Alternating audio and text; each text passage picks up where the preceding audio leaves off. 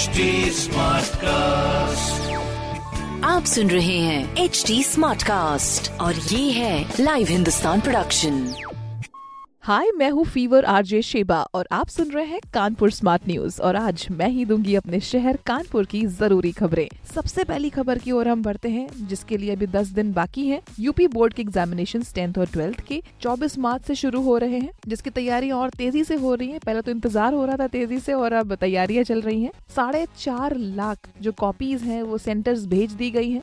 और कुछ सेंटर्स जहाँ पे कॉपियाँ नहीं पहुंचाई गई हैं, वहाँ पर अभी जल्द से जल्द भेजा जा रहा है। 2021 में परीक्षा कराने के लिए जो कॉपीज आई थी, उसका यूज़ नहीं हो सका था तो उसको रखवा दिया गया था। तो अब वो कॉपियाँ इस्तेमाल की जाएँगी इस बार के एग्जामिनेशन के लिए। पूरा फोकस इस बार के यूपी बोर्ड एग्जामिनेशन का रहेगा नकल रहित एग्जामिनेशन में। जिसमें पूरी कोडिंग के साथ में कॉपियाँ भेजी गई हैं। किसी भी तरह की कोई भी गड़बड़ नहीं हो सकती है। 133 सेंटर्स इसके तैयार हो चुके हैं।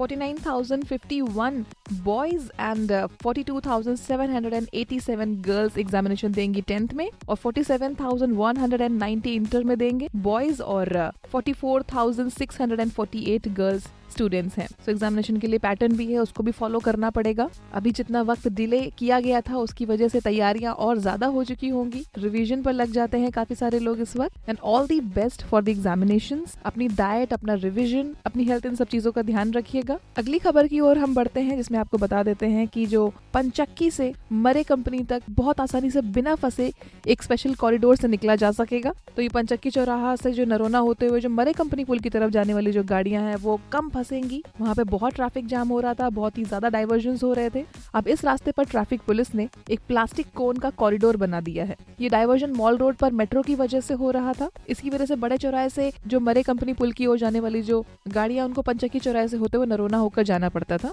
अब वहीं पर एक डाइवर्जन बना दिया गया है, जो कि आपको विजिबल होगा देखने में आज से ही। वैसे पंचकी की ओर से नरोना तक का जो लेन है, वहाँ पर जो गाड़ियाँ आती थी, वो सुतरखाना होते हुए घंटा घर की ओर जाती हैं, या तो दूसरा नरोना से बाएँ मुड़कर मरे कंपनी की ओर जाते थे, और यहीं पर ही काफ़ी ज़्यादा जाम लग जाता था। अब उससे छुटकारा मिल सकता है तो थोड़ा सा पेशेंस रखिए, शहर में डेवलपमेंट के काम हो रहे हैं। अगली खबर यह है कि दादानगर पुल का जो ये रैंप है, उसमें छह इंच का जो गड्ढे पर पीडब्ल्यूडी ने मरम्मत का काम शुरू कर दिया है। जाँच से ये सामने आया था कि सीटीआई से पुल के शुरू होते ही पाँच मीटर पर गड्ढा नीचे बालू धसने से हुआ था। अब इसका घेरा बड़ा नहीं है, क्योंकि दोनों तरफ़ से आरसीसी की दीवारें हैं।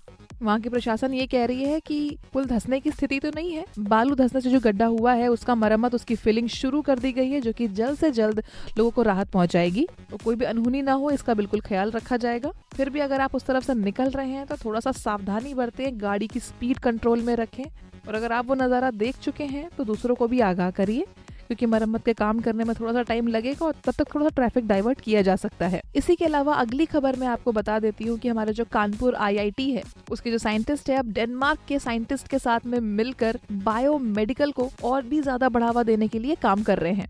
इसमें ये होगा कि मेडिकल जो इक्विपमेंट्स है, उसको डेवलप किया जाएगा और मेडिसिन के जो नकारात्मक यानी नेगेटिव इफेक्ट्स होते हैं साइड इफेक्ट्स होते हैं उसको भी रोकने में हेल्प होगी।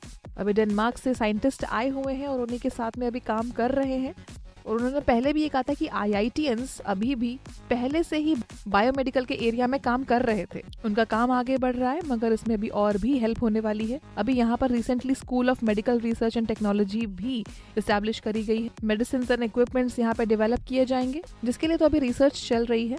और अभी अगर हम अगली खबर की ओर बढ़ जाएँ और सी के बारे में बात करें तो ऑर्गेनिक खेती यानी जैविक खेती से हमारी हेल्थ और किसानों की इनकम में सुधार होगा। सी के बीज वैज्ञानिक और प्रौद्योगिक विभाग जो है ना इनकी ओर से इस विषय पर चर्चा का संगठन आयोजित किया गया था। इस एक दिवसीय प्रोग्राम में बहुत सारी बातें सामने आई हैं, जिसमें ये मेन उद्देश्य ये था कि हमारी हेल्थ, हमारी प्राकृतिक खेती यानी जो हमारी ऑर्गेनिक खेती है, उसकी मदद से हमारी हेल्थ तो अच्छी होगी ही, मगर किसानों की आमदनी में ग्रोथ हो जाएगी।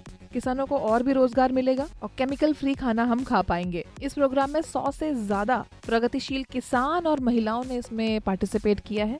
तो देखिए, ये सारी चीज़ें हमारे बड़े ही काम आने वाली हैं। तो इस तरह की और भी प्रोग्रेसिव एंड पॉजिटिव खबरों के लिए पढ़ते रहिए हिंदुस्तान अखबार। और कोई सवाल हो तो ज़रूर पूछिए फेसबुक इंस्टाग्राम और ट्विटर पर। हमारा हैंडल है एट और इस तरह के पॉडकास्ट के लिए log on to W W W dot H T smart cast dot com आप सुन रहे हैं एच डी स्मार्ट कास्ट और ये था live Hindustan production smart Smartcast.